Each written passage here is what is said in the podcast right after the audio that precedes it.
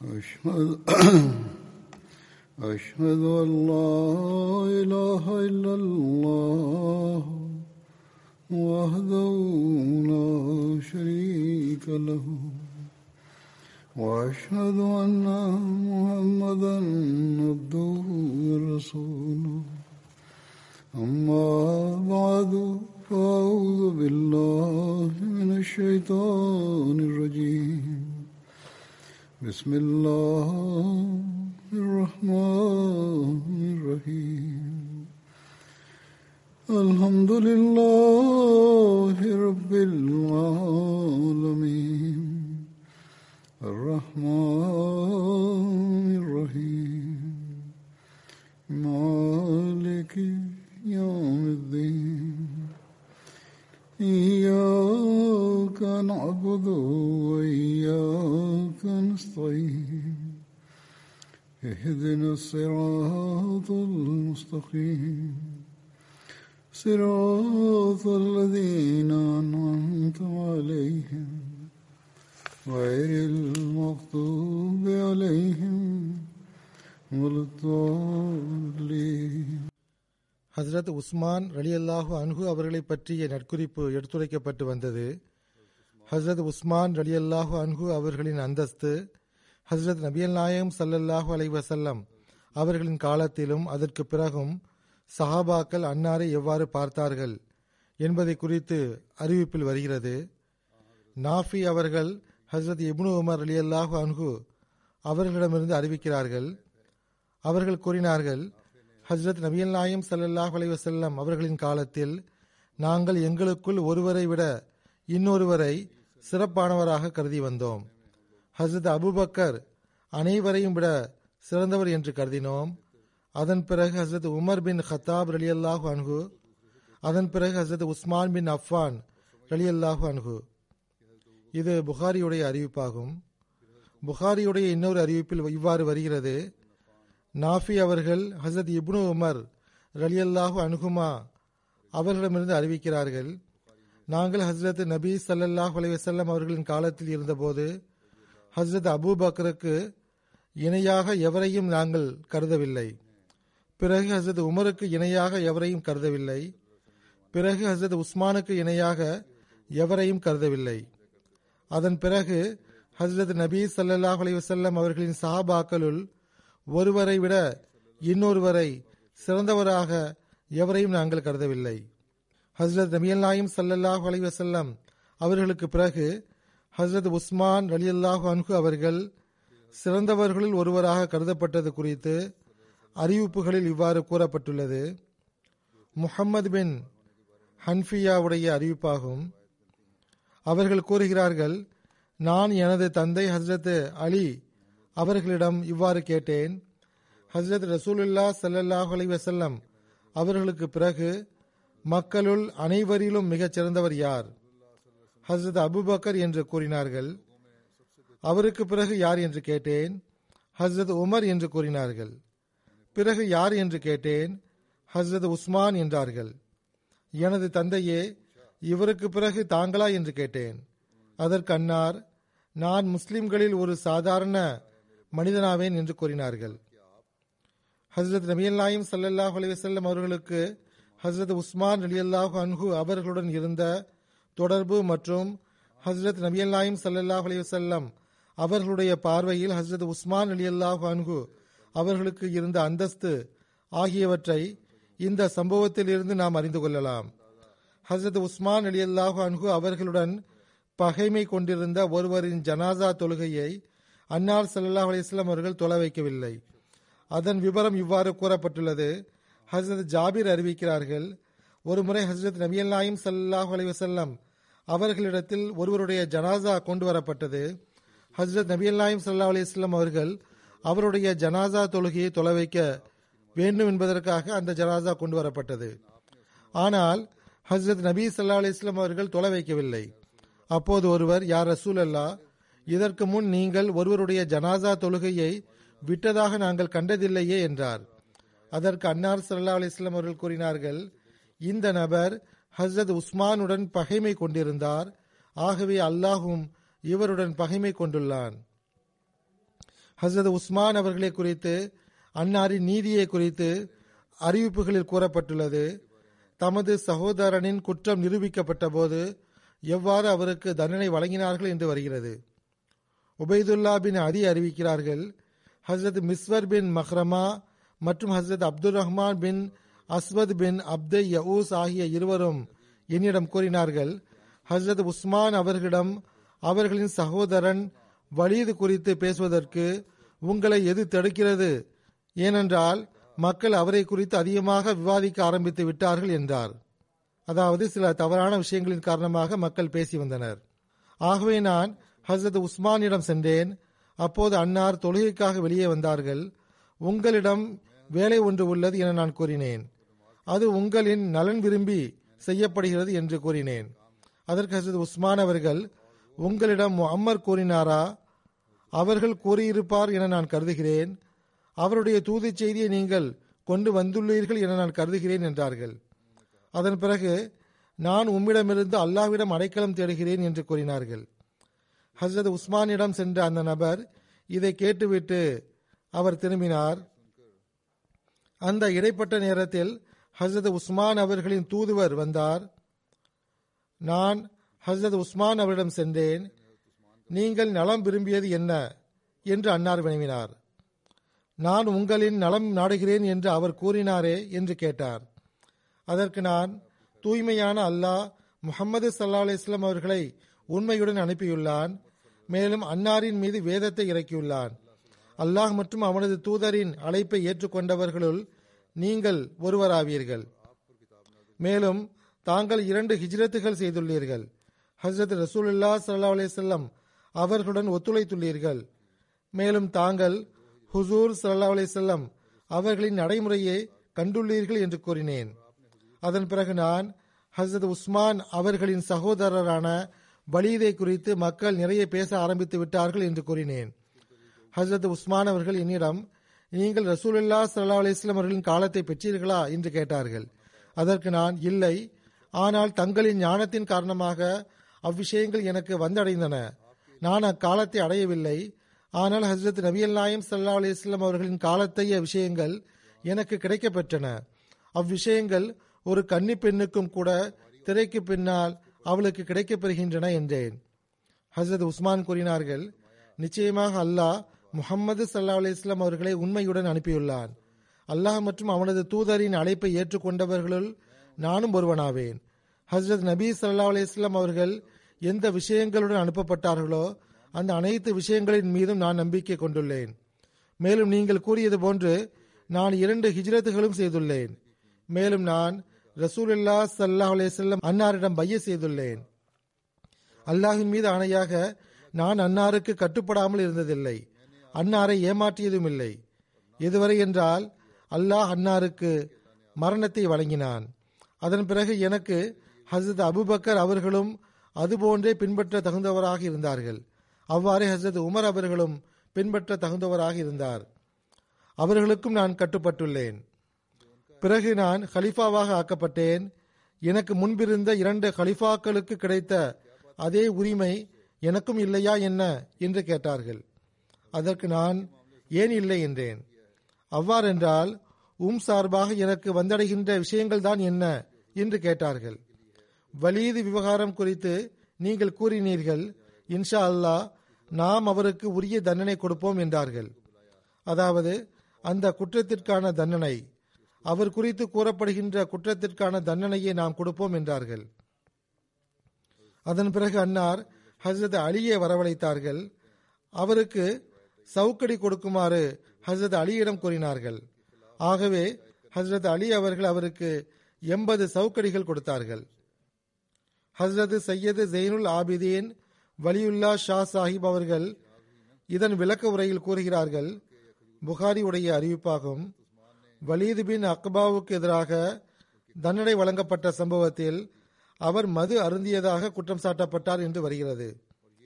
அது அறியாமை கால மதுவாகவே இருந்தது என்று சாட்சியங்களால் உறுதிப்படுத்தப்பட்டது.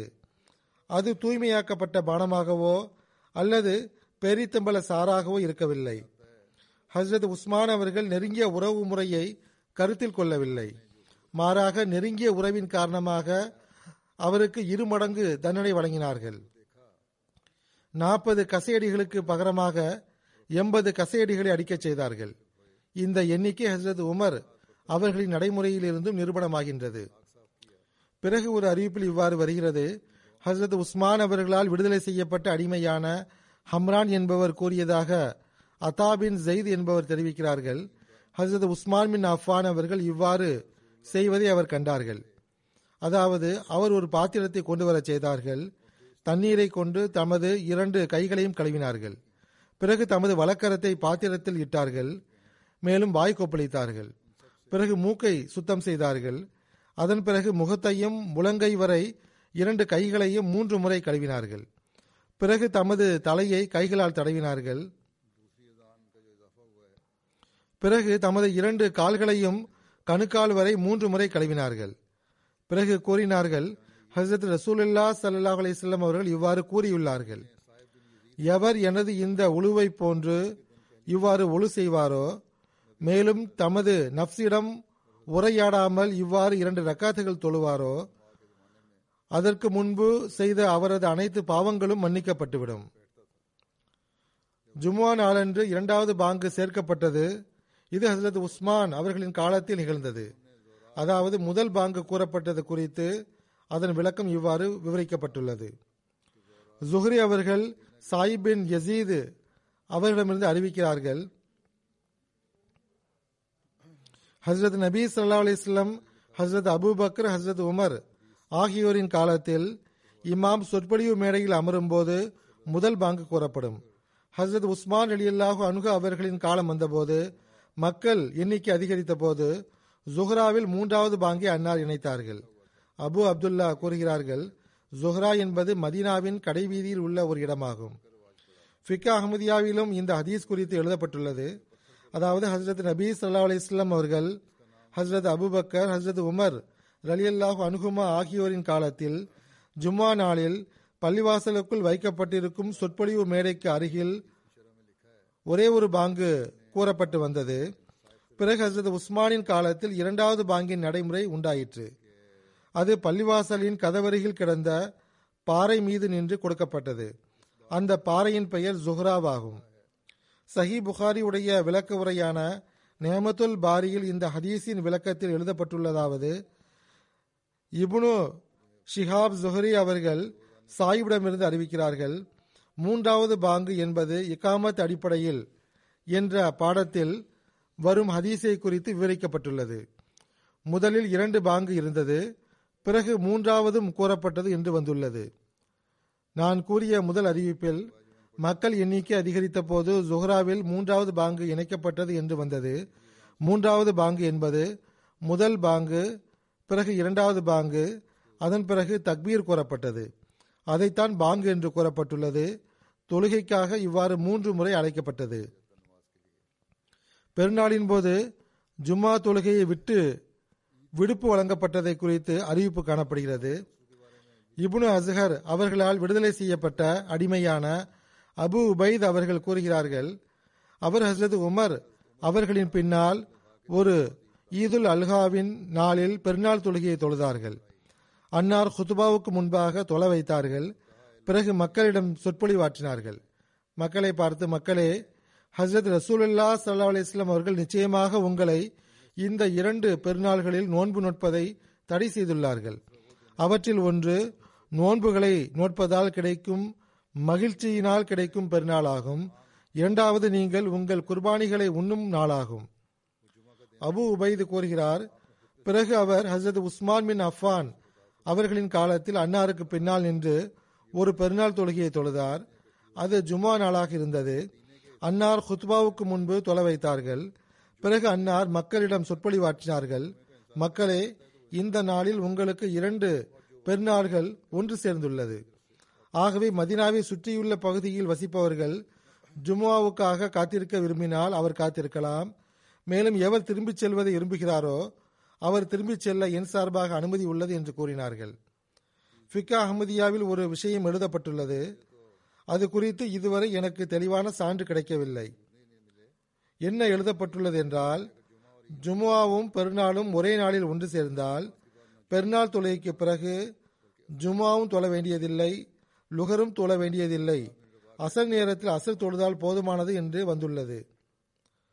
அதாபின் ரிபா கூறுகின்றார்கள், ஒருமுறை ஜும்மா மற்றும் ஈதுல் ஃபித்ர் ஆகிய இரண்டும் ஒரு நாளில் ஒன்று கூடின. ஹசரத் அப்துல்லா பின் ஜுபைர் அவர்கள் கூறினார்கள்,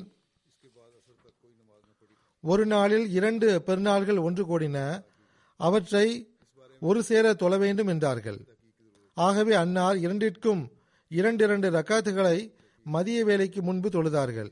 அதன் பிறகு அசர் வரை எந்த தொழுகையையும் தொழவில்லை. அதாவது அந்நாளில் அசர் தொழுகை மட்டும் தொழப்பட்டது. இது குறித்து இன்னும் ஆய்வு மேற்கொள்ள வேண்டிய அவசியம் உள்ளது. ஹஸ்ரத் 4வது கலீஃபத்துல் மஸீஹ் அவர்களும் இதைத்தான் கூறியுள்ளார்கள். மேலும் ஆய்வை மேற்கொண்டுள்ளார்கள். ஆய்வு செய்ய வேண்டிய அவசியம் இல்லை என்று முதலில் நான் கருதினேன். லுகர் தொழுகையை விட்டு விட்டதாக எந்த ஒரு அறிவிப்பும் நேரடியாக ஹஸ்ரத் நபி ஸல்லல்லாஹு அலைஹி வஸல்லம் அவர்களின் நடைமுறை வரை செல்லவில்லை. ஹஸ்ரத் அப்துல்லா பின் ஜுபைர் அவர்களின் இந்த அறிவிப்பு மட்டுமே காணப்படுகிறது. ஆகவே இது குறித்து மேற்கொண்டு ஆய்வு செய்ய வேண்டிய அவசியம் உள்ளது. ஃபிகா மறுபடியும் திருத்தப்படுகிறது. என்னை பொறுத்தவரை இந்த விஷயம் குறித்து மேற்கொண்டு கவனம் செலுத்த வேண்டிய அவசியம் உள்ளது. லுகர் தொழுகையை கூட தொழ வேண்டாம் என்று கூறப்பட்டது எந்த அளவுக்கு சரியானது என்று பார்க்க வேண்டும். ஜுமுவாவை தொழ வேண்டாம் என்று கூறியது சரியாக இருக்கலாம், ஆனால் அன்று லுகரும் தொழ வேண்டாம் என்று கூறுவது எந்த அளவு சரியானது என்று ஆராய வேண்டும். இது குறித்து ஹசரத் நபி ஸல்லல்லாஹு அலைஹி வஸல்லம் அவர்களிடமோ அல்லது நேர்வழி பெற்ற கலிஃபாக்களிடமோ இருந்து நேரடியாக அறிவிக்கப்பட்ட அறிவிப்புகள் கிடைக்கவில்லை, அல்லது இதுவரை அவை முன்னால் வரவில்லை. நான் ஆய்வு செய்ய வைத்தவரை இந்த ஒரு அறிவிப்பு மட்டுமே உள்ளது. ஜும்ஆ நாளில் குளிப்பது தொடர்பாக அறிவிப்பில் வருகிறது. ஹசரத் அபூ ஹுரைரா கூறுகிறார்கள், ஹசரத் உமர் பின் ஹத்தாப் ஜும்ஆ நாளன்று மக்களுக்கு முன் ஹுத்பா கொடுத்து கொண்டிருக்கும் போது ஹசரத் உஸ்மான் பின் அஃபான் அவர்கள் நுழைந்தார்கள். அவரை சுட்டி காட்டியவாறு, மக்களுக்கு என்னவாயிற்று, அவர்கள் பாங்குக்கு பிறகும் கூட தாமதமாக வருகிறார்களே என்று ஹசரத் உமர் கூறினார்கள். அதை கேட்ட ஹசரத் உஸ்மான் அவர்கள், அமீருல் மோமினின் அவர்களே, பாங்கோஸை கேட்ட உடனேயே நான் உழு செய்துவிட்டு வந்துவிட்டேன் என்றார்கள். உழு மட்டும்தானா என்று கேட்டவாறு ஹசரத் உமர் அவர்கள், உங்களில் ஒருவர் ஜுமாவுக்காக வரும்போது குளித்து விட்டு வர வேண்டும், தண்ணீர் உள்ளது என்றால், வசதி உள்ளது என்றால் குளிப்பது அவசியமாகும் என ஹசரத் நபி ஸல்லல்லாஹு அலைஹி வஸல்லம் அவர்கள் கூறியதை நீங்கள் கேட்கவில்லையா என்றார்கள். ஹதீஸ் தொடரில் மற்ற சஹாபாக்களை விட ஹசரத் உஸ்மான் ரலியல்லாஹு அன்ஹு அவர்களிடமிருந்து அறிவிக்கப்பட்ட ஹதீஸுகள் மிக குறைவாகும். அன்னார் அறிவித்ததின் மொத்த எண்ணிக்கை 146 ஆகும். அவற்றில் 3 புகாரி மற்றும் முஸ்லிம் ஆகிய இரண்டிலும் இடம்பெற்றுள்ளன.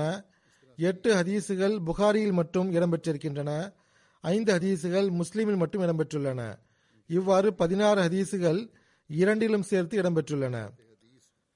அன்னாரின் அறிவிப்புகள் மிக குறைவாக காணப்படுவதன் காரணம் என்னவென்றால், ஹதீஸுகளை அறிவிப்பதில், அதாவது ஹசரத் உஸ்மான் அவர்கள் ஹதீஸுகளை அறிவிப்பதில் மிக மிக அதிகமாக முன்னெச்சரிக்கையாக இருந்துள்ளார்கள். ஹசரத் நபி ஸல்லல்லாஹு அலைஹி வஸல்லம் இடமிருந்து அறிவிப்பதில் தடுத்த விஷயம் என்னவென்றால், பிற சஹாபாக்களுக்கு முன்னால் எனது நினைவாற்றல் அதிக உறுதியுள்ளதாக இல்லாமல் இருந்தது ஒரு காரணமாக இருந்திருக்கலாம் என்று கூறுவார்கள். இதர சஹாபாக்களின் நினைவாற்றலுக்கு முன் எனது நினைவாற்றல் அந்த அளவுக்கு உறுதியானதாக இல்லை. நான் கூறும் அறிவிப்பில் அவர்களின் கூற்று சரியாக இருக்கலாம். இது எனக்கு தடையாக இருந்தது. ஆகவே ஹதீஸுகளை அறிவிப்பதில் நான் அதிக கவனத்துடன் இருந்தேன். ஆனால் நான் கூறாத ஒன்றை நான் கூறியதாக ஒருவர் என்னை சுட்டி காட்டினால் அவர் நரகத்தை தனது தங்குமிடமாக ஆக்கிக் கொள்கிறார் என்று ஹசரத் நபி ஸல்லல்லாஹு அலைஹி வஸல்லம் அவர்கள் கூறியதாக நான் சாட்சி கூறுகிறேன். அன்னார் கூறுவதை நான் கேட்டுள்ளேன் என்று கூறினார்கள். ஆகவே ஹதீஸுகளை அறிவிப்பதில் ஹசரத் உஸ்மான் அவர்கள் கடுமையான முன்னெச்சரிக்கையுடன் நடந்து கொண்டார்கள். அப்துல் ரஹ்மான் பின் ஹாத்திப் அறிவிக்கிறார்கள், ஹசரத் உஸ்மான் அவர்களை விட முழுமையாக ஒரு விஷயத்தை பேசக்கூடிய எந்த சஹாபியையும் நான் கண்டதில்லை. ஆனால் ஹதீஸுகளை அறிவிப்பதில் அன்னார் அஞ்சக்கூடியவர்களாக இருந்தார்கள். இம்ரான் பின் அபான் கூறுகிறார்கள், ஒருமுறை ஹசரத் உஸ்மான் பின் அஃபான் அவர்கள் உழு செய்வதற்காக தண்ணீர் கொண்டு வர சொன்னார்கள். வாய் கொப்பளித்தார்கள், மூக்கில் தண்ணீர் ஊற்றி சுத்தம் செய்தார்கள், 3 முறை முகம் கழுவினார்கள், கைகளை 3 முறை கழுவினார்கள், தலையின் மீதும் 2 கைகளுக்கு மேற்பட்ட பகுதியிலும் மசஹ் செய்தார்கள். அதன் பிறகு அன்னார் சிரித்தார்கள். நான் சிரித்ததன் காரணத்தை என்னிடம் கேட்க மாட்டீர்களா என்று தம் உடனிருந்தவரிடம் கேட்டார்கள். அதற்கு அவர்கள், அமீருல் மோமினின் அவர்களே, தாங்கள் ஏன் சிரித்தீர்கள் என கேட்டனர். ஹசரத் உஸ்மான் கூறினார்கள், நான் ஹசரத் ரசூலுல்லா ஸல்லல்லாஹு அலைஹி வஸல்லம் அவர்களை இந்த இடத்திற்கு அருகில் தண்ணீர் கேட்டதை கண்டுள்ளேன். நான் உழு செய்தது போன்று அன்னார் ஸல்லல்லாஹு அலைஹி வஸல்லம் அவர்கள் உழு செய்தார்கள். அதன் பிறகு அன்னார் சிரித்தார்கள். ஹசரத் நபி ஸல்லல்லாஹு அலைஹி வஸல்லம் அவர்கள் சஹாபாக்களை பார்த்து, நான் ஏன் சிரித்தேன் என்று என்னிடம் கேட்க மாட்டீர்களா என்று கேட்டார்கள். அல்லாஹ்வின் தூதர் அவர்களே, நீங்கள் ஏன் சிரித்தீர்கள் என்று அவர்கள் கேட்டார்கள். அன்னார் கூறினார்கள், மனிதன் உழுவிற்காக தண்ணீர் கொண்டு வரச் செய்து தனது முகத்தை கழுவினால் அவனது முகத்தினால் நிகழ்ந்த அனைத்து பாவங்களையும் அல்லாஹ் மன்னித்து விடுகின்றான். பிறகு அவன் தனது கைகளையும் கழுவும் போது இவ்வாறே நடக்கிறது. பிறகு அவன் தனது தலையை தடவும் போது இவ்வாறே நடக்கிறது. பிறகு அவன் தனது பாதங்களை தூய்மையாக்கும் போதும் இவ்வாறே நடக்கிறது. இந்த அறிவிப்பு உழு குறித்த முதல் அறிவிப்புடன் கூறப்பட்டிருக்க வேண்டும். எவ்வாறு இருப்பினும் இப்போது கூறப்பட்டுவிட்டது. ஹசரத் உஸ்மான் அவர்களின் திருமணங்கள் மற்றும் சந்ததிகள் குறித்த அறிவிப்புகளில் கூறப்பட்டதற்கிணங்க ஹசரத் உஸ்மான் அவர்கள் 8 திருமணங்கள் செய்துள்ளார்கள். இந்த அனைத்து திருமணங்களையும் இஸ்லாத்தை ஏற்றுக்கொண்ட பிறகே செய்தார்கள். அன்னாருடைய மனைவிகள் மற்றும் பிள்ளைகளின் பெயர்கள் இவ்வாறு கூறப்பட்டுள்ளன. ஹசரத் ரசூலுல்லா ஸல்லல்லாஹு அலைஹி வஸல்லம் அவர்களின் புதல்வியாகிய ஹசரத் ருக்கையா, இவர் ஒரு மனைவியாவார். இவரின் மூலமாக அப்துல்லா பின் உஸ்மான் என்ற மகன் பிறந்தார். ஹசரத் ரசூலுல்லா ஸல்லல்லாஹு அலைஹி வஸல்லம் அவர்களின் புதல்வியாகிய ஹசரத் உம்மே குல்சூம், இவர் இன்னொரு மனைவியாவார். ஹசரத் ருக்கையாவின் மரணத்திற்கு பிறகு ஹசரத் உஸ்மான் அவர்கள் இவருடன் மனம் புரிந்தார்கள். ஹசரத் ஃபாஹ்தா பின் கஸ்வான், இவர் ஒரு மனைவியாவார். இவர் ஹசரத் உத்பா பின் கஸ்வானுடைய சகோதரியாவார். இந்த மனைவி மூலமாக மகன் பிறந்தார். அவருடைய பெயரும் அப்துல்லாவாகும். இவர் அப்துல்லா அல் அஸ்கர் என்று அழைக்கப்பட்டார். ஹஸ்ரத் உம்மே அம்ர் பின்த் ஜுந்தப் அசதியா, இவர் மூலமாக அம்ரு, காலிது, அபான், உமர் மற்றும் மரியம் ஆகியோர் பிறந்தனர். அடுத்து ஹஸ்ரத் ஃபாத்திமா பின்த் வலீது மக்சூமியா என்ற ஒரு மனைவி. இவர்களின் மூலமாக வலீது, சயீது மற்றும் உம்மே சயீத் ஆகியோர் பிறந்தனர். அதன் பிறகு ஹஸ்ரத் உம்முல் பனீன் பின்த் உயைனா பின் ஹிஸ்னு ஹசாரியா என்ற ஒரு மனைவி. இவர்கள் மூலமாக அப்துல் முல்க் என்ற மகன் பிறந்தார். ஹஸ்ரத் ரம்லா பின்த் ஷைபா பின் ரபியா என்ற ஒரு மனைவி. இவர்களின் மூலமாக ஆயிஷா, உம்மே அபான், உம்மே அம்ரு ஆகியோர் பிறந்தனர். ஹஸ்ரத் நாயிலா பின்த் ஃபுராஃபிசா பின்த் அஹ்பஸ் என்ற ஒரு மனைவி. முதலில் இவர் கிறிஸ்தவராக இருந்தார். ஆனால் திருமணம் முடிந்து மணமகன் இல்லம் செல்வதற்கு முன்பு இஸ்லாத்தை ஏற்றுக்கொண்டு விட்டார். மேலும் மிகச்சிறந்த முஸ்லிம் பெண்மணியாக திகழ்ந்தார்கள். இவர்கள் மூலமாக மரியம் என்ற மகள் பிறந்தார். அம்பசா என்ற மகனும் பிறந்தார் என்றும் கூறப்படுகிறது. ஹசரத் உஸ்மான் அவர்களின் ஷஹாதத் நிகழ்ந்த போது ஒரு அறிவிப்பின் அடிப்படையில் அன்னாருடன் இந்த 4 மனைவிகள் இருந்தார்கள் என்று கூறப்படுகிறது. அவர்களுடைய பெயர்கள் ஹஸ்ரத் ரம்லா, ஹஸ்ரத் நாயிலா, ஹஸ்ரத் உம்முல் பனீன், ஹஸ்ரத் ஃபாஹ்தா ஆகியோர். இன்னொரு அறிவிப்பின் அடிப்படையில் ஹஸ்ரத் உஸ்மான் அவர்கள் முற்றுகையிடப்பட்டிருந்த நாட்களில் ஹஸ்ரத் உம்முல் பனீன் அவர்களை தலாக் செய்து விட்டதாகவும் கூறப்பட்டுள்ளது. ஹஸ்ரத் முதலாவது கலீஃபத்துல் மஸீஹ் அவர்கள் சூரா 100க்கு விளக்கம் அளித்தவாறு கூறுகிறார்கள், நன்மை தீமையை பிரித்தறியக்கூடிய ஞானத்தின் ஒளி ஒன்று உள்ளது என அல்லாஹ் கூறுகின்றான். இரவு பகலாக எந்த வீட்டில் அல்லாஹ்வின் பெயர் கூறப்படுமோ அந்த வீட்டில் இந்த ஒளி இருக்கும். அங்கு வசிப்பவர்கள் வியாபாரிகளாவார்கள். அவர்களின் வீடு சிறியதாக இருக்கும். ஆனால் ஏதேனும் ஒரு நாளில் அல்லாஹ் அவர்களின் வீட்டை பெரியதாக ஆக்கிவிடுவான். இந்த குர்ஆனை ஒன்று திரட்டியவர் ஹசரத் அபூபக்கர் ஆவார்கள், பிறகு உமர், அதன் பிறகு அதை வெளியிட்டவர் ஹசரத் உஸ்மான் ஆவார்கள். அதன் பிறகு ஹசரத் அலியின் மூலமாக உண்மையான ஆன்மீக ஞானங்கள் உலகிற்கு கிடைத்தன. ஹசரத் முதலாவது கலீஃபத்துல் மஸீஹ் கூறுகிறார்கள், ஹசரத் அலியிடமிருந்து நேரடியாக திருக்குரானின் சில ஞானங்களை நானும் பெற்றுள்ளேன். அன்னார் கூறுகிறார்கள், அன்சாரிடத்தில் ஹிலாஃபத் ஏற்படாது, மாறாக முஹாஜிர்களிடத்தில் தோன்றும் என இந்த ருக்குகளில் அல்லாஹ் கூறியுள்ளான். இதை முஸ்லிம்களும் எதிர்ப்பார்கள், காஃபிர்களும் எதிர்ப்பார்கள் என்று கூறியுள்ளான். ஆகவே இவ்வாறுதான் ஹசரத் அபூபக்கர் எதிர்க்கப்பட்டார்கள். சிலர் ஹிலாஃபத்தை ஒப்புக்கொள்ளவில்லை. அல்லாஹ் இருவருடைய உதாரணத்தையும் குறிப்பிட்டுள்ளான். ஒருவர் வண்ணமயமான புகையை தண்ணீராக நினைப்பவர், இரண்டாமவர் ஷரியத்தின் கடலில் இருந்து கொண்டு அதை எதிர்ப்பவர். முடிவு எவ்வாறு இருக்குமென்றால், விலங்குகளும் பறவைகளும் அவர்களின் இறைச்சியை உண்ணும். நேர்வழி பெற்ற கலிஃபாக்களுள் ஹசரத் அபூபக்கருக்கு பெரும் துன்பங்கள் ஏற்பட்டன. ஹசரத் உசாமாவுடன் படை அனுப்பி வைக்கப்பட்டது. இங்கு அரபு நாட்டில் எல்லா இடங்களிலும் கிளர்ச்சி பரவிவிட்டது. மக்காவில் கிளர்ச்சி செய்வதற்கு மக்கள் தயாராக இருந்தனர். அப்போது புத்திசாலியான ஒரு மனிதர் அங்கு வந்தடைந்தார். நம்பிக்கை கொள்வதில் எல்லோரையும் விட பின்னால் நீங்கள் இருந்தீர்கள், இப்போது முர்த்ததாவதில் எல்லோரையும் விட முதலில் இருக்கின்றீர்கள் என்று மக்காவாசிகளை பார்த்து அவர் கூறினார். அப்போது அவர்கள் அதை விட்டு விலகிக் கொண்டார்கள். இதா ஃபரீக்கும் மின்ஹும் மோரிசோன், அவர்களில் ஒரு பிரிவினர் புறக்கணிக்க தொடங்கி விடுகின்றனர் என்ற வசனத்தில் கூறப்பட்டுள்ள பிரிவினர் ஹசரத் அபூபக்கர் அவர்களின் காலத்திலும் வெற்றியடையவில்லை, ஹசரத் உமரின் காலத்திலும் வெற்றியடையவில்லை, ஹசரத் உஸ்மான் ஹசரத் அலி அவர்களின் காலத்திலும் வெற்றியடையவில்லை. சுருக்கமாக ஒருபோதும் வெற்றி பெறவில்லை. இக்கூட்டம் ஒருபோதும் வெற்றியடையவில்லை. ஆனால் இன்னொரு கூட்டம் ஒன்று உள்ளது. அது சமேனா வாத்தானா, நாங்கள் செவியேற்றோம், நாங்கள் கட்டுப்பட்டோம் என்ற கூட்டமாகும். இது வெற்றி பெறும் கூட்டமாகும், எப்போதும் வெற்றி பெற்றுள்ளது. திருக்குரானில் உலாய்க ஹுமுல் முஃப்லிஹூன், அவர்களை நேர்வழி பெறுவார்கள் என்று கூறப்பட்டுள்ளது. ஹசரத் மசீமோத் அலி இஸ்லாத் இஸ்லாம் அவர்கள் கூறுகிறார்கள், ஹசரத் அபூபக்கர், உமர், உஸ்மான், அலி ரிஸ்வானுல்லாஹி அலைஹிம் அஜ்மயீன் ஆகியோரின் பண்புகளை மேற்கொள்ளாதவரை எவராலும் நம்பிக்கையாளராகவோ முஸ்லீமாகவோ ஆக முடியாது என்பதை நான் அறிகின்றேன். அவர்கள் உலகை நேசிக்கவில்லை, மாறாக அவர்கள் தம் வாழ்க்கையை இறைவழியில் அர்ப்பணித்திருந்தார்கள். பிறகு அன்னார் கூறுகிறார்கள், ஹஸ்ரத் சித்திகே அக்பர், ஹஸ்ரத் ஃபாரூக் உமர் ரலியல்லாஹு அன்ஹு, ஹஸ்ரத் ஜுன்னூரைன் இரண்டு ஒளிகளையுடையவர், அதாவது ஹஸ்ரத் உஸ்மான், பிறகு ஹஸ்ரத் அலி முர்தசா ரலியல்லாஹு அன்ஹு ஆகிய அனைவரும் உண்மையில் மார்க்கத்தில் நம்பிக்கைக்குரியவர்களாக திகழ்ந்தனர் என்ற இந்த கொள்கை அவசியமாகும்.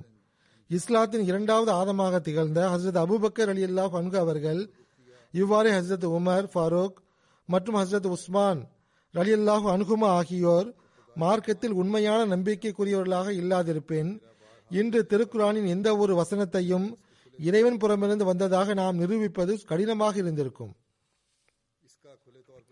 பிறகு ஹசரத் மசீமோத் அலி இஸ்லாத் இஸ்லாம் கூறுகிறார்கள், இறைவன் மீது ஆணையாக அல்லாஹ் இந்த இரு சான்றோர்களையும், அதாவது அபூபக்கர் மற்றும் உமர், அத்துடன் மூன்றாமவராக ஜுன்னூரைன் இரண்டு ஒளிகளையுடையவராகிய உஸ்மான் இருக்கின்றார். இவர்கள் எப்படிப்பட்ட மக்கள் என்றால், இஸ்லாத்தின் வாசலிலும் படைப்பினங்களில் சிறந்தவராகிய முஹம்மது ரசூலுல்லா ஸல்லல்லாஹு அலைஹி வஸல்லம் அவர்களின் படையின் முன்னணியிலும் இருப்பவர்களாக அல்லாஹ் இவர்களை ஆக்கியுள்ளான். ஆகவே எவர் ஒருவர் இவர்களின் மேன்மையை மறுப்பாரோ, அவர்களின் தெளிவான சான்றை அற்பமாக நினைப்பாரோ, மேலும் அவர்களுடன் நாகரீகமாக நடந்து கொள்ளாமல் அவர்களை இழிவுபடுத்துவாரோ, அவர்களை ஏசி பேசுவதற்கு இந்நேரம் ஆயத்தமாக இருப்பாரோ, அவர்களை வசைபாடுவாரோ, அவ்வாறான மனிதரின் தீய முடிவை குறித்தும் அவரின் ஈமான் வீணாவதை குறித்தும் நான் அஞ்சுகிறேன். அந்த சான்றோர்களுக்கு எவர்கள் துன்பம் கொடுத்தார்களோ, அவர்களை ஏசினார்களோ, அவதூறு சுமத்தினார்களோ, அவ்வாறான மக்களின் உள்ளம் கடினமாகி போனது. கருணைமிக்க இறைவனின் கோபம் அவர்களின் முடிவானது. பலமுறை எனக்கு அனுபவம் உள்ளது. நான் தெளிவாக இதை வெளிப்படுத்தியும் உள்ளேன்.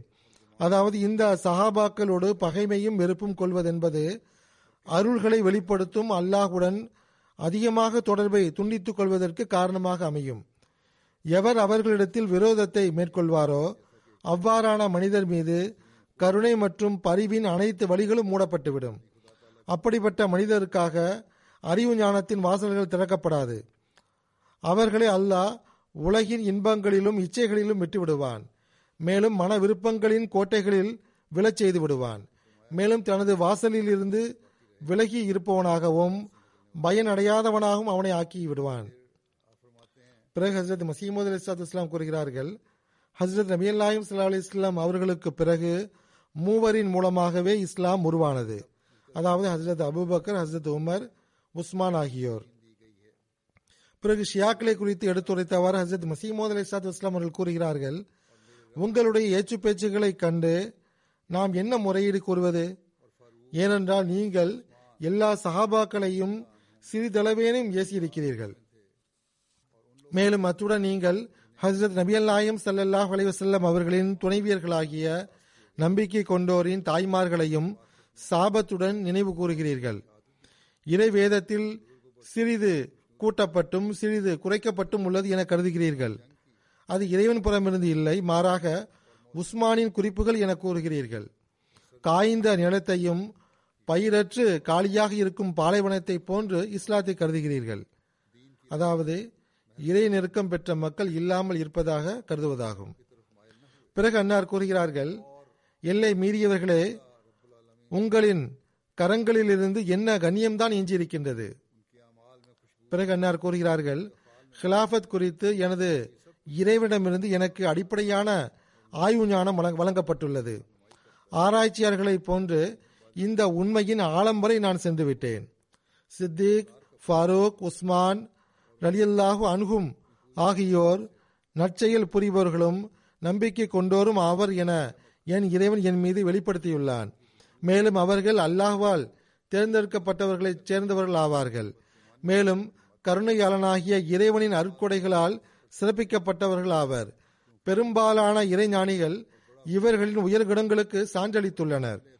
இவர்கள் மேன்மையும் சிறப்புமிக்க இறைவனின் தன்னிறைவிற்காக தங்கள் நாடுகளை தொடர்ந்தார்கள். ஒவ்வொரு போரின் உலகிலும் நுழைந்தார்கள். மேலும் கோடை காலங்களின் மதிய உஷ்ணத்தையும் குளிர்காலங்களின் இரவின் குளிர்ச்சியையும் இவர்கள் பொருட்படுத்தவில்லை. மாறாக புத்தம் புதிய இளைஞர்களைப் போன்று மார்க்கத்தின் வழிகளில் தம்மை மாய்த்து கொண்டார்கள். தம்மவர்கள் பக்கமோ அந்நியர்கள் பக்கமோ சாய்ந்து விடவில்லை. அனைத்து உலகங்களையும் படைத்து பரிபாலிக்கும் அல்லாஹ்வுக்காக அனைவருக்கும் விடை கொடுத்து விட்டனர். இவர்களின் செயல்களிலும் நடைகளிலும் நறுமணம் கமிழ்கிறது. மேலும் இவை அனைத்தும் இவர்களின் அந்தஸ்துகள் எனும் தோட்டங்களை நோக்கியும் இவர்களின் நன்மைகள் எனும் பூந்தோட்டங்களை நோக்கியும் வழி நடத்துகின்றன. அவற்றின் தென்றல் காற்று தனது நறுமணம் கமிழும் வீச்சால் இவர்களின் ரகசியங்களை தெரிவிக்கின்றது. இவர்களின் ஒளிகள் தமது முழுமையான பண்பால் நம்மீது வெளிப்படுகின்றன. ஆகவே நீங்கள் அவர்களின் ஒளிமிக்க பிரகாசமான அந்தஸ்துகளை அவர்களின் நறுமணத்தால் அறிந்து கொள்ளுங்கள். மேலும் அவசரப்பட்டு தப்பெண்ணங்களை பின்பற்றி விட வேண்டாம். மேலும் சில அறிவிப்புகளை கண்டு அவற்றில் சாய்ந்து விட வேண்டாம். ஏனென்றால் அவற்றில் அதிக விஷமும் அதிக மிகைப்படுத்துதலும் உள்ளது. அவை நம்ப தகுந்ததல்ல. அவற்றில் பெரும்பாலான அறிவிப்புகள் தலைகீழாக புரட்டி போடும் புயலை போன்றும் மழை வருவதாக ஏமாற்றும் மின்னலை போன்றதாகவும் உள்ளன. ஆகவே அல்லாஹ்விடம் அஞ்சிக் கொள்ளுங்கள். மேலும் இந்த அறிவிப்புகளை பின்பற்றுபவர்களை சார்ந்தவர்களாக ஆகிவிடாதீர்கள். இத்துடன் ஹசரத் உஸ்மான் ரலியல்லாஹு அன்ஹு அவர்களின் நற்குறிப்பு முற்று பெறுகிறது. ஹசரத் உமர் அவர்களை பற்றிய குறிப்பு இன்ஷா அல்லாஹ் இனிவரும் காலத்தில் ஆரம்பமாகும். திருக்குரான் சர்ச் செய்வதற்கு அல் இஸ்லாம் புதிய வெப்சைட்டின் முதல் வெர்ஷனை உருவாக்கியுள்ளது. ஹோலி குரான் .io என்பது அதனுடைய பெயராகும். இந்த வெப்சைட் அல் இஸ்லாம் செல்லாமல் தனியாக பார்க்க இயலும். எந்த ஒரு சூறாவையும் ஆயத்தையும் சொல்லையும் அல்லது கருத்தையும் அரபி, ஆங்கிலம், உருதுவில் ஒரு புதிய சர்ச் என்ஜினுடன் தேடலாம். சர்ச் செய்வதன் பயனாக அகமதி மற்றும் அகமதி இல்லாதவர்களின் மொழியாக்கங்களை காணலாம். ஒவ்வொரு வசனத்துடன் அதன் விளக்க உரை, கட்டுரை மற்றும் அதனுடன் தொடர்புடைய வசனங்களை காண இயலும். மேற்கொண்டு உள்ளடக்கத்தை அதிகப்படுத்த பணிகள் நடைபெற்று கொண்டிருக்கின்றன. இதன் அடுத்த பகுதி 2021 UK ஆண்டு மாநாட்டிற்குள் ஆயத்தமாகிவிடும் இன்ஷா அல்லா. இது தவிர அல் இஸ்லாம் வெப்சைட்டில் திருக்குரான் படிப்பதற்கு, கேட்பதற்கு, சர்ச் செய்வதற்கு ரீடு குரான் .app எனும் வெப்சைட்டும் புதிய தோற்றத்தில் அழகிய வெர்ஷன் ஆயத்தம் செய்யப்பட்டுள்ளது. அதில் ஆங்கில விளக்க உரையுடன் தப்சீரே சகீரின் நோட்ஸு, ஒவ்வொரு சொல்லுக்குமான ஆங்கில மொழியாக்கம், பொருளடக்கம், தினந்தோறும் திருக்குரான் ஓதுவதனால் ஏற்படும் பயன்கள் மற்றும் பல்வேறு பயனளிக்கத்தக்க விஷயங்கள் இணைக்கப்பட்டுள்ளன. இந்த புராஜெக்ட் திருக்குரானின் அழகிய போதனையை உலகில் பரப்புவதற்கு காரணமாக அமையவும், ஜமாத்தினர்களும் இவற்றிலிருந்து முழுமையாக பயனடையக்கூடியவர்களாக ஆகவும் அல்லாவிடம் துவா செய்கிறேன். மேலும் அத்துடன் நான் பாகிஸ்தானுடைய அகமதிகளுக்காகவும் துவாவுக்காக நான் கூறிக்கொள்கிறேன். அல்லாஹ் அவர்களின் நிலைமையை மாற்றுவானாக, அவர்களுக்கு எளிதை ஏற்படுத்துவானாக. அதே போன்று அல்ஜீரியாவின் அகமதிகளுக்காகவும் துவாவுக்காக கூறிக்கொள்கிறேன். அல்லாஹ் அவர்களுக்கும் உறுதியான பாதத்தை வழங்குவானாக, அவர்களின் சூழ்நிலையில் மாற்றங்களை ஏற்படுத்துவானாக. இப்போது நான் சில ஜனாசாக்களை குறித்து, மரணமடைந்தவர்களை குறித்து எடுத்துரைப்பேன். அவர்களின் ஜனாசா தொழுகையும் தொலை வைப்பேன். பல்வேறு விண்ணப்பங்கள் தற்போது வருகின்றன. ஒவ்வொருவரை பற்றியும் இங்கு குறிப்பிடுவது கடினமாகும். எவ்வாறாயினும் சிலரை பற்றி நான் குறிப்பிடுகின்றேன். மீதமுள்ளவர்களின் பெயர் குறிப்பிடப்படாவிட்டாலும் அவர்களையும் நான் இணைத்துக் கொள்கிறேன். அல்லாஹ் இவர்கள் அனைவர்கள் மீதும் மஃபிரத் மற்றும் கருணையுடன் நடந்து கொள்வானாக. எவர்களை பற்றி நான் கூற இருக்கின்றேனோ அதை நான் வாசித்து விடுகின்றேன். மதிப்பிற்குரிய முகமது சாதிக் சாஹிப் துர்கா ராம்பூரி ஆவார். இவர் பங்களாதேஷ் டாக்காவை சார்ந்தவர். 14 நவம்பர் 2020 அன்று 75வது வயதில் மரணமடைந்தார்கள். இன்னா லில்லாஹி வ இன்னா இலைஹி ராஜிஊன். மர்ஹூம் அவர்கள் இதர பொறுப்புகளுடன் நீண்ட காலமாக நேஷனல் செக்ரட்டரி வக்ஃபைனோவாக தொண்டாற்றும் நல்வாய்ப்பு பெற்றார். வக்ஃபினி நவ் மற்றும் பெற்றோர்களுடன் வகுப்புகளை நடத்துவதற்காக தொலைதூர ஜமாத்துகளுக்கு முறையாக சுற்றுப்பயணம் செய்து வந்தார்கள்.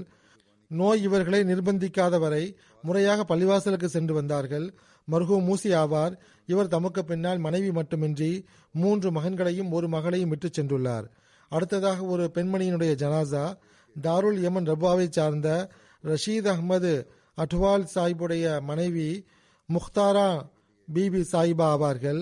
புர்கினோ பாசாவின் ஜாமியத்துல் முபஷிரியினுடைய பிரின்சிபல் நயீம் பாஜ்வா சாஹிபுடைய மாமியார் ஆவார்கள். ஜனவரி 16 அன்று மரணமடைந்துள்ளார்கள். இன்னா லில்லாஹி வ இன்னா இலைஹி ராஜிஊன். மேற்கு தாருல் யமன் லஜினாவின் செயற்குழுவில் ஒட்டுமொத்தமாக 17 வருடங்கள் தொண்டாற்றும் நல்வாய்ப்பு பெற்றுள்ளார்கள். பல்வேறு நாடுகளில் பொருள் தியாகம் செய்யும் நல்வாய்ப்பு பெற்றுள்ளார்கள். லட்சக்கணக்கில் பொருள் தியாகம் செய்யும் நல்வாய்ப்பு பெற்றுள்ளார்கள். மரணத்திற்கு சில மணி நேரங்கள் முன்பு கண் விழித்த போது என்னுடைய வளையல்கள் எங்கே என கேட்டுள்ளார்கள். உடனடியாக தனது மகனிடம் இந்த வளையல்களை விற்று சதர் சாஹிப்பிடம் கொடுத்து வர சொல்லியுள்ளார்கள். அது ஏறக்குறைய 3.5 லட்சம் மதிப்பிலானது.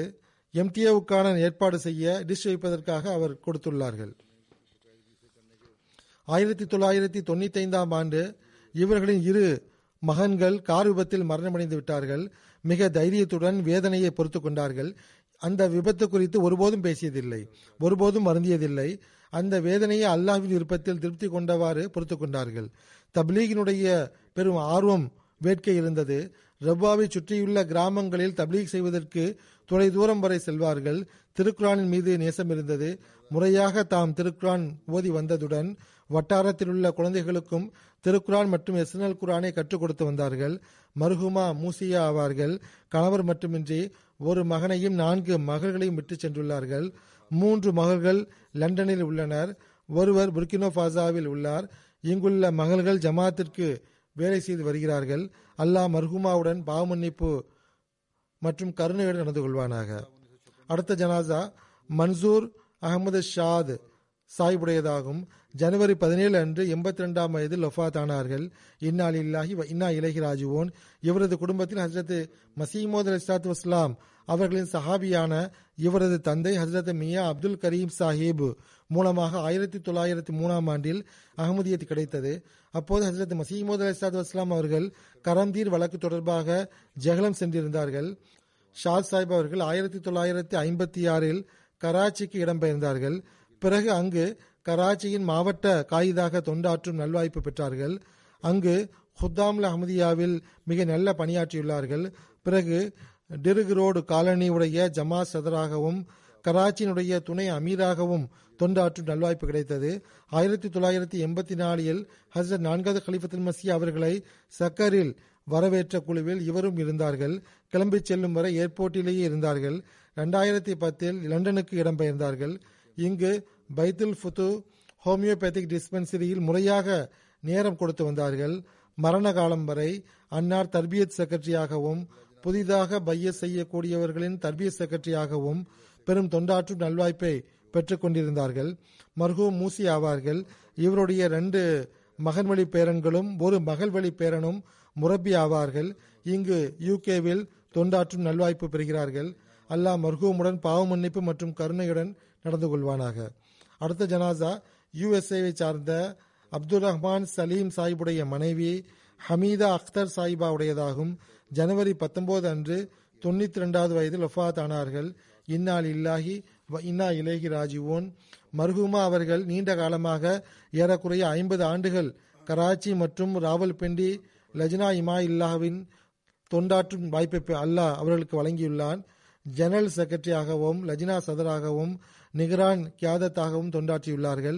ஹிலாஃபத்தை மிக அதிகமாக நேசிக்கக்கூடியவராக இருந்தார். ஹிலாஃபத்துடன் பரிசுத்தமான முறையில் தொடர்பு கொண்டிருக்குமாறு குழந்தைகளிடத்திலும் அறிவுறுத்தி வருவார்கள். முழு வாழ்விலும் தொழுகையை பேணக்கூடியவராகவும் தஹஜுதை நிறைவேற்றக்கூடியவராகவும் இருந்துள்ளார்கள். திருக்குரான் ஓதுவதற்கும் ஓதி கொடுப்பதற்கும் குறிப்பான ஏற்பாடுகளை மேற்கொள்பவராக இருந்தார். தமது பிள்ளைகளுக்கும் அவர்களின் பிள்ளைகளுக்கும் திருக்குரானை கற்றுக் கொடுத்துள்ளார்கள். மேலும் உம்ரா செய்யும் நல்வாய்ப்பும் இவருக்கு கிடைத்துள்ளது. மர்ஹூமா மூசியா ஆவார். இவர் தமக்கு பின்னால் 5 மகன்களையும் 2 மகன்களையும் விட்டு சென்றுள்ளார். இவரது சந்ததிகளிலும் பலர் மார்க்கத்தின் தொண்டர்களாவார்கள்.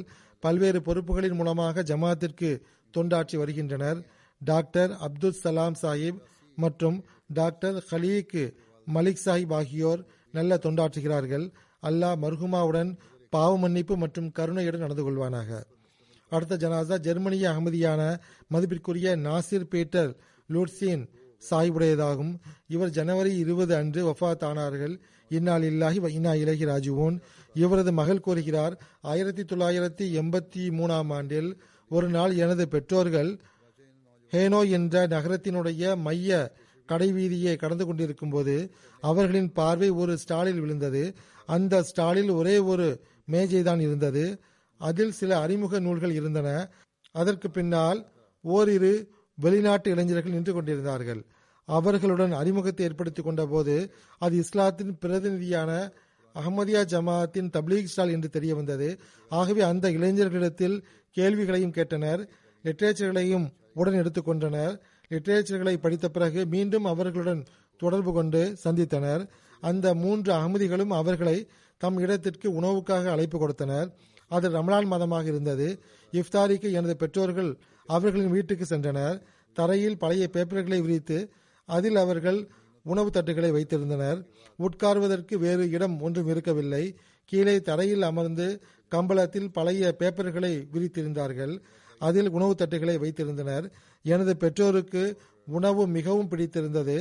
ஆனால் அதைவிட அதிகமாக அவர்களின் எளிமை மற்றும் விருந்தோம்பல் நன்கு பிடித்திருந்தது. அதன் சுவை அதிகமாக அவர்களுக்கு ஏற்பட்டது. உணவுக்கு பிறகும் உரையாடல் நடந்தது. பிறகு வீட்டிற்கு வந்து செல்வது ஆரம்பமாயிற்று. சில மாதங்கள் வரை படித்து ஆய்வு செய்த பிறகு 1984இல் எனது பெற்றோர்கள் பையத் செய்து அஹமதியா முஸ்லிம் ஜமாத்தில் இணைந்து விட்டனர். அது பெருநாளாக இருந்தது. உள்ளூர் நண்பர்களுடன் மதிப்பிற்குரிய நாசிர் சாஹிப் ஹாம்பர்க் சென்றார்கள். மேலும் பையத் செய்யும் நட்பேறு பெற்றார்கள். ஒருமுறை ஆண்டு மாநாட்டில் சொற்பொழிவாற்றும் வாய்ப்பு அவர்களுக்கு கிடைத்தது. மகள் கூறுகிறார், எனது தாயாருக்கு மார்க்கத்துடன் குறிப்பான ஆர்வம் இருந்தது. உண்மையான மார்க்கத்தை தேடும் அவர்களின் ஆர்வமானது அவர்களை அகமதியத்தின் பக்கம் ஈர்த்தது. அதன் பிறகு உயிருள்ள இறைவனுடன் அவர்களுக்கு உயிருள்ள தொடர்பு ஏற்பட்டது. மேலும் துவாக்கள் ஏற்றுக்கொள்ளப்படும் அடையாளங்களை பலமுறை அவர்கள் கண்டுள்ளார்கள். அல்லாஹும் அடையாளங்களை எவ்வாறு காட்டுகிறான் என பாருங்கள். மகள் கூறுகிறார், எனது தாயாருடைய ஒரு கண் பார்வையற்றதாக இருந்தது. 1986இல் UK ஆண்டு மாநாட்டில் பங்கு பெற்றார்கள். திடீரென்று அவர்களது கண் பார்வை ஓரளவுக்கு திரும்பியது. முதலில் அந்த கண் முற்றிலும் பார்வையற்றதாக இருந்தது. அதன் பிறகு அந்த கண் மூலமாக கொஞ்சம் கொஞ்சமாக தெரிய ஆரம்பித்தது. மகள் கூறுகிறார், யாருக்கு ஒரு கண் முற்றிலும் செயலிழந்து போய்விடுமோ அவருக்கு இது அற்புதத்தை விட குறைந்ததல்ல. 14 வருடங்கள் வரை கண் பார்வையை இழந்த பிறகு இந்த அற்புதம் நிகழ்ந்தது. களப்பற்ற துவாவின் காரணமாகவும் ஆண்டு மாநாட்டிற்கு வந்து துவாக்கள் செய்வதன் காரணமாகவுமே இந்த அருள் எனக்கு கிடைத்தது என்று எனது தாயார் கூறி வந்துள்ளார்கள். லண்டனில் ஒரு ஜெர்மனிய அகமதி ஹதீஜா சாஹிபாவின் வீட்டில் தங்குவார்கள். ஒரு நாள் எனது பெற்றோர்கள் அந்த வீட்டிலிருந்து காலார நடந்து செல்வதற்காக வெளியேறினார்கள். கொஞ்ச தூரம் வரை சென்று விட்டார்கள். திரும்பி வருவதற்குரிய வழியை மறந்துவிட்டார்கள். இருள் அதிகரிப்பதுடன் அவர்களுக்கு கவலையும் அதிகரித்தது. டிராபிக் அதிகமாக உள்ள ஒரு பாதையில் நின்று கொண்டிருந்தார்கள். எங்கு நிற்கிறோம் என்றே புரியவில்லை. இருள் இன்னும் அதிகரித்ததும் பாதையை மறந்துவிட்டதும் இப்போது துவா செய்யலாம் என எனது தாயார் கூறினார். துவா செய்து முடிக்கத்தான் செய்திருப்பார்கள். மதிப்பிற்குரிய கதீஜா சாஹிபாவின் மருமகன் தனது வண்டியுடன் அவர்களுக்கு முன்னால் நின்று கொண்டிருந்தார். நீங்கள் வண்டியில் உட்காருங்கள், நான் உங்களை வீட்டிற்கு அழைத்து செல்கிறேன் என்று கூறிக்கொண்டிருந்தார். துவா ஏற்றுக்கொள்ளப்பட்ட இந்த காட்சி அவர்களின் ஈமானை இன்னும் புதுப்பித்தது, மேலும் வலுவூட்டியது.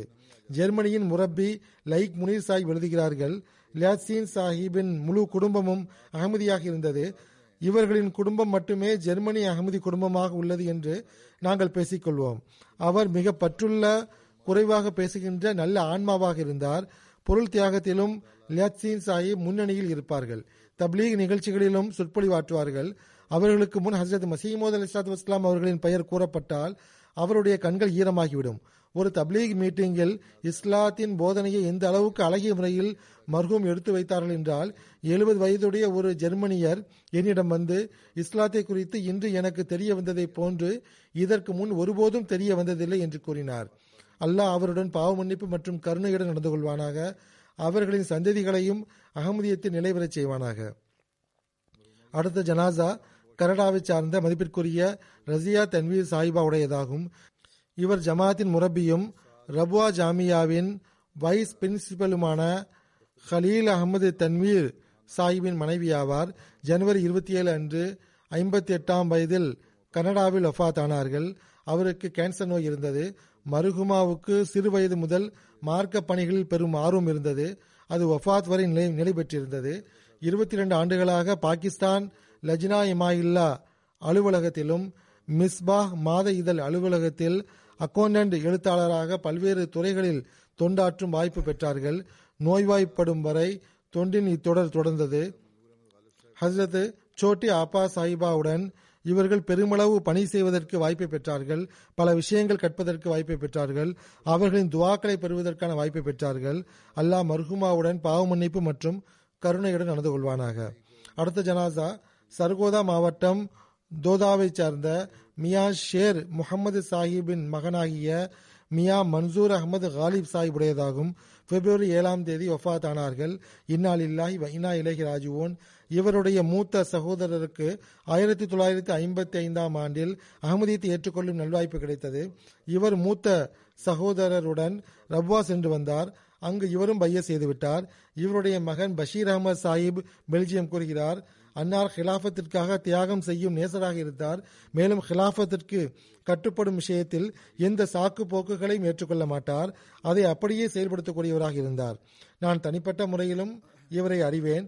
நிச்சயமாக இவர் மிக தூய்மையுடன், விசுவாசத்துடன் ஜமாத்திற்கு தொண்டாற்றக்கூடியவராகவும் ஹிலாஃபத்திற்கு கட்டுப்படக்கூடியவராகவும் இருந்தார்கள். உலகத்தை விட மார்க்கத்திற்கு முன்னுரிமை அளிப்பவராகவும், மார்க்க தொண்டராகவும், விருந்தோம்பல் செய்பவராகவும், மிகவும் பணிவுள்ள இயல்புடையவராகவும், ஏழைகளை பராமரிக்கக்கூடியவராகவும், எளிதில் பழகக்கூடியவராகவும், மிகவும் பரிவுள்ள விருப்பமான நபராக இருந்தார்கள்.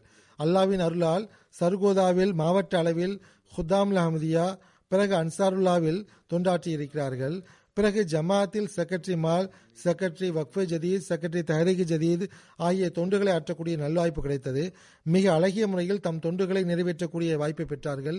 இவருடைய மகன்வழி பேரன் சஃபீர் அகமது என்பவர் இங்கு பிரைவேட் செக்ரட்டரி அலுவலகத்தில் முரப்பியாக பணியாற்றுகிறார். அல்லாஹ் மர்ஹூமுடன் பாவ மன்னிப்பு மற்றும் கருணையுடன் நடந்து கொள்வானாக. அடுத்த ஜனாசா மதிப்பிற்குரிய புஷ்ரா ஹமீத் அன்வர் அதனி சாஹிபா உடையதாகும்.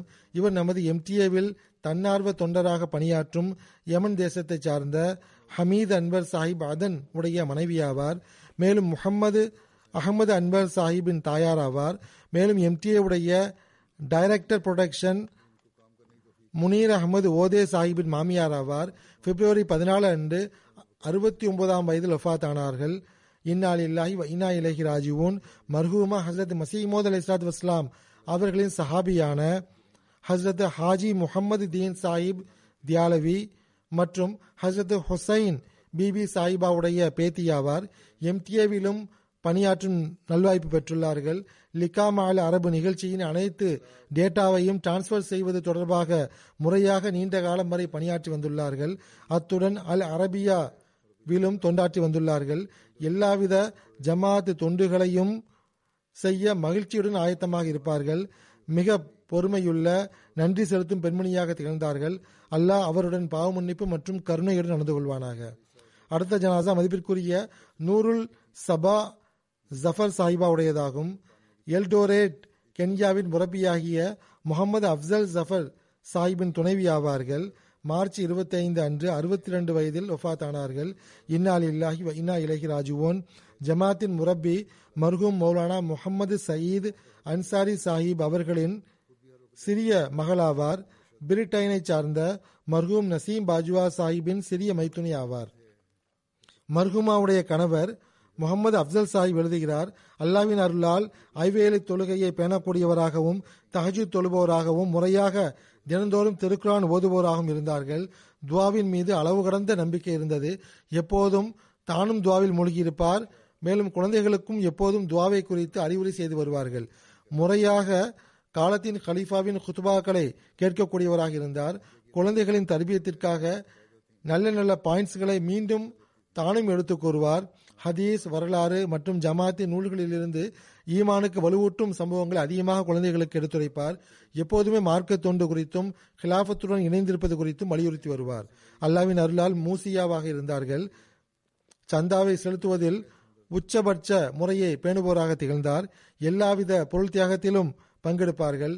விருந்தோம்பலில் அல்லாஹ் அவருக்கு மிக அதிகமான பரந்த மனப்பான்மையை வழங்கியிருந்தான். மர்ஹூமா என்னுடன் 21 ஆண்டு காலம் வாழ்ந்துள்ளார்கள். மிகவும் பரிவுள்ளவராகவும் புகழத்தக்கவராகவும் இருந்தார்கள். எங்களுடைய இந்த உறவு புகழத்தக்கதாக இருந்தது என்று கணவர் எழுதியிருக்கிறார்.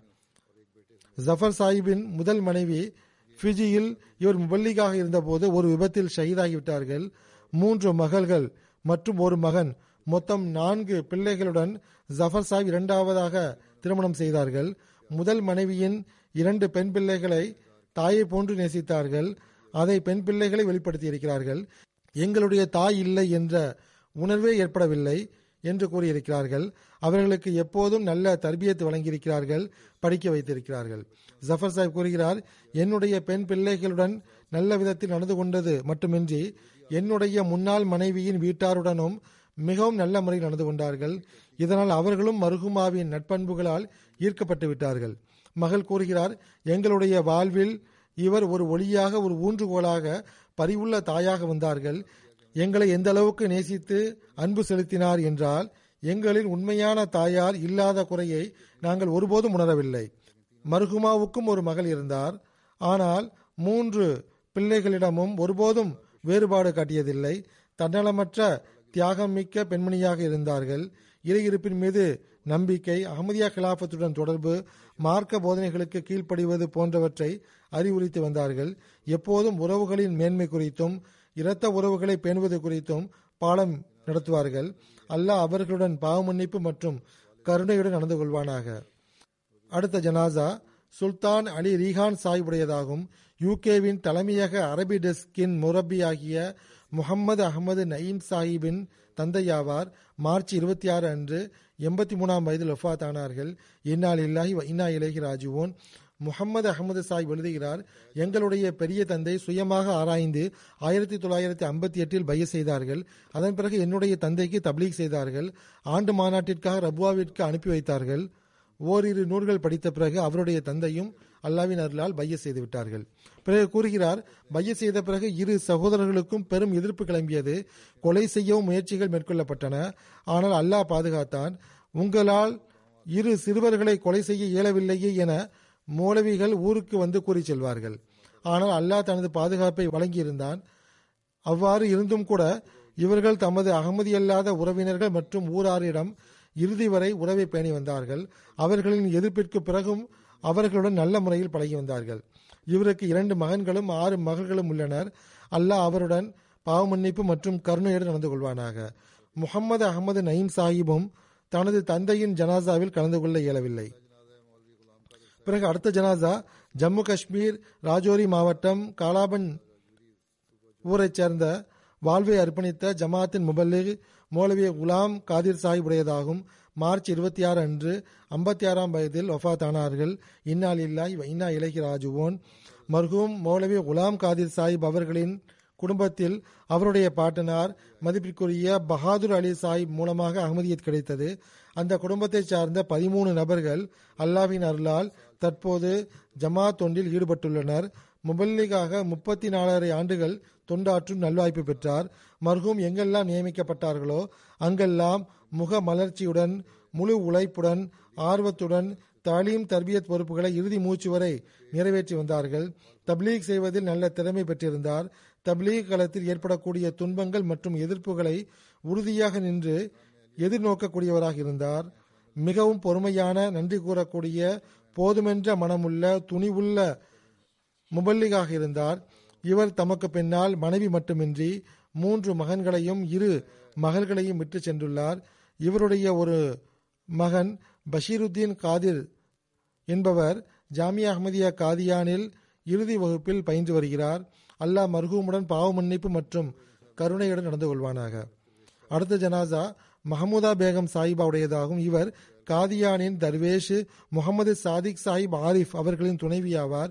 ஏப்ரல் 1 85 வயதில் இதயம் செயலிழந்ததன் காரணமாக வஃபாத்தானார்கள். இன்னா லில்லாஹி வ இன்னா இலைஹி ராஜிஊன். மர்ஹூமா அவர்கள் உத்தரப்பிரதேச மாநிலத்தை சார்ந்த மெயின்பூர் மாவட்டம் மோசா அலிபூர் கீடா அவை சார்ந்த ஹசரத் மசீமோத் அலி சத் வஸ்லாம் அவர்களின் சஹாபியான ஹசரத் காசி அஷ்ரப் அலி சாஹிப் அவர்களின் மகன் வழி பேத்தியாவார். காசி ஷாஸ் பக்ஷிஸ் மர்ஹூம் சாஹிபுடைய மகளாவார். மர்ஹூமாவின் திருமணம் முகமது ஆரிஃப் சாஹிப் தர்வேஷ் மர்ஹூமுடன் நடந்தது. மர்ஹூமா அவர்கள் தர்வேஷிய காலகட்டத்தை தமது கணவருடன் மிகவும் பொறுமையுடனும் நன்றியுடனும் கழித்தார்கள். பட்டினியுடன் இருக்க வேண்டிய நிலை வந்தபோதும் எப்போதும் பொறுமையை நிலைநாட்டினார்கள். வறுமையை குறித்து ஒருபோதும் எவரிடமும் கூறியதில்லை. தொழுகைகளை பேணக்கூடியவராக இருந்தார். எந்த அளவுக்கு என்றால் மரண நோயிலும் தொழுகைக்காக மிகவும் நிம்மதி இழந்தவராக காணப்பட்டார். திருக்குரான் ஓதுவதை மிகவும் பேணி செயல்பட்டு வந்தார். முறையாக சந்தாக்களை செலுத்தி வந்தார். ஹிலாஃபத்துடன் மிகவும் நெருங்கிய தொடர்பு வைத்திருந்தார். இது குறித்து குழந்தைகளுக்கும் அறிவுரை கூறி வந்தார்கள். மர்ஹூமா மூசியா ஆவார்கள். தமக்கு பின்னால் 3 மகன்களையும் 2 மகள்களையும் விட்டு சென்றுள்ளார்கள். அல்லாஹ் பாவ மன்னிப்பு மற்றும் கருணையுடன் நடந்து கொள்வானாக. அடுத்த ஜனாசா ஊர்தானை சார்ந்த ஹாலிது சாயதுல்லா அல் மிஸ்ரி சாஹிபுடையதாகும். கடந்த நாட்களில் 60 வயதில் வஃபாத் ஆகியுள்ளார்கள். இன்னா லில்லாஹி வ இன்னா இலைஹி ராஜிஊன். இவர் தனது குடும்பத்தில் முதல் அகமதியாவார். மிகவும் தூயவர், தொழுகைகளை பேணக்கூடியவர், சந்தாக்களை முறையாக செலுத்துபவர், ஜமாத் அமைப்புக்கு முறையாக கட்டுப்படக்கூடியவராக திகழ்ந்தார்கள். மிகவும் நல்ல பண்புகளை உடையவர், விருந்தோம்பல் செய்யக்கூடியவர், எளிதாக பழகக்கூடியவர் ஆவார்.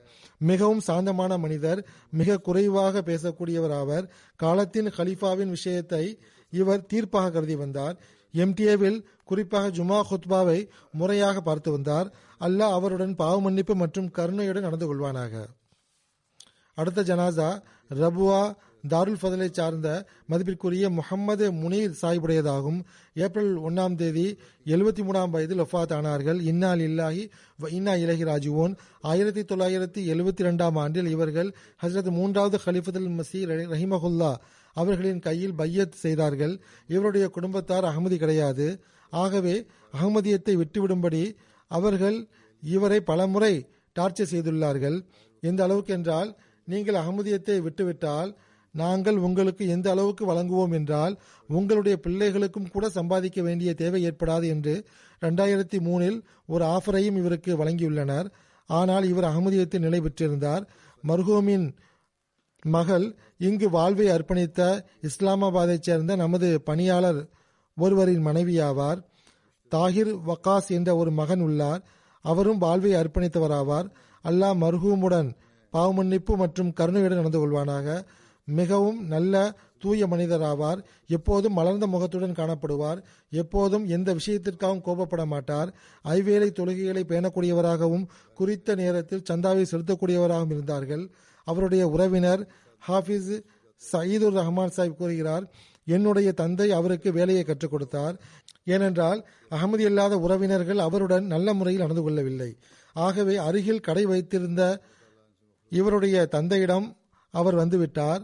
தம்முடைய கடையில் அவருக்கு வேலையை கற்றுக் கொடுத்தார். பிறகு இவருடைய வீட்டிலேயே அவர் தங்கி கொண்டார். உறவினர் தொடர்ச்சியாக கூறுகிறார், மிகவும் முறையாக தொழுகைக்காக பள்ளிவாசலுக்கு செல்வார். முன் வரிசையில் அமரக்கூடியவராக இருந்தார்.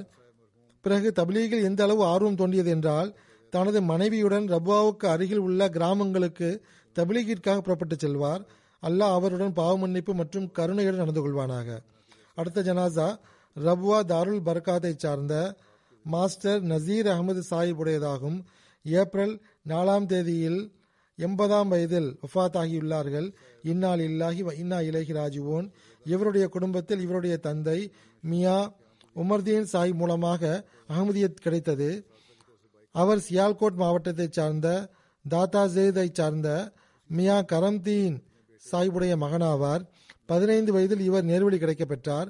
1914 அல்லது 15னுடைய ஆண்டு மாநாட்டில் 2வது கலீஃபத்துல் மசி அவர்களின் கையில் பை செய்தார்கள். கனவின் மூலமாக இவருக்கு வழிகாட்டப்பட்டிருந்தது.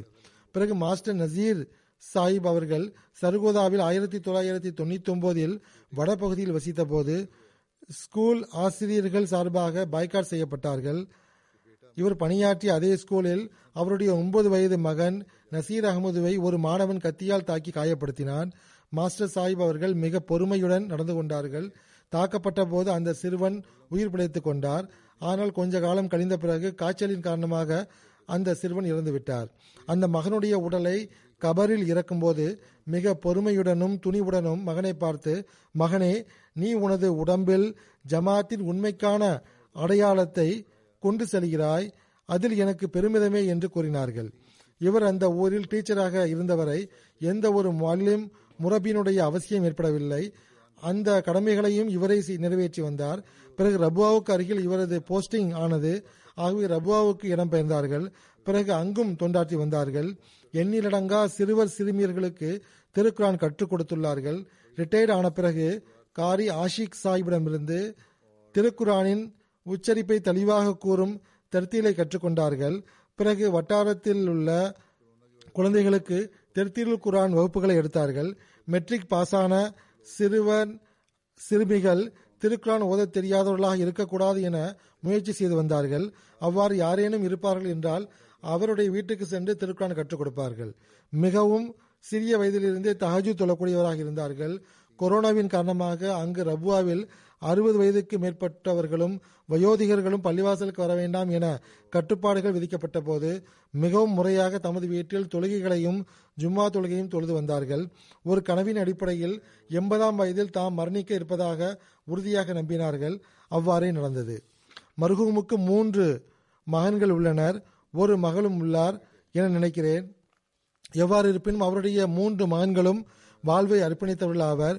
ஒருவர் இஸ்லாமாபாத்தில் தொண்டாற்றும் அசீஸ் சாஹிப் ஆவார்.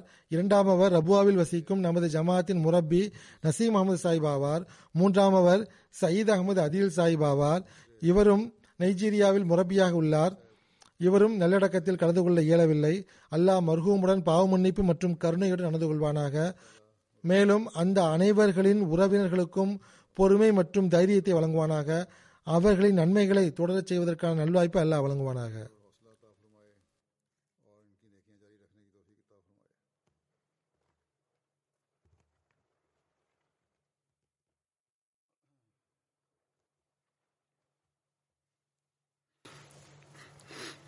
அல்ஹம்துலில்லாஹ் அல்ஹம்துலில்லாஹ் நஹ்மதுஹு வ நஸ்தஈனுஹு வ நஸ்தக்ஃபிருஹு வ நுமினு பிஹி வ நதவக்கலு அலைஹி வ நஊது பில்லாஹி மின் ஷுரூரி அன்ஃபுஸினா வ மின் ஸய்யிஆத்தி அமாலினா மன் யஹ்திஹில்லாஹு ஃபலா முதில்ல லஹு ومن يضلله فلا هادي له ونشهد أن لا إله إلا الله ونشهد أن محمدا عبده ورسوله عباد الله رحمكم الله إن الله يأمر بالعدل والإحسان وإيتاء ذي القربى وينهى عن الفحشاء والمنكر والبغي يعظكم لعلكم تذكرون اذكروا الله يذكركم وادعوه يستجب لكم ولذكر الله أكبر.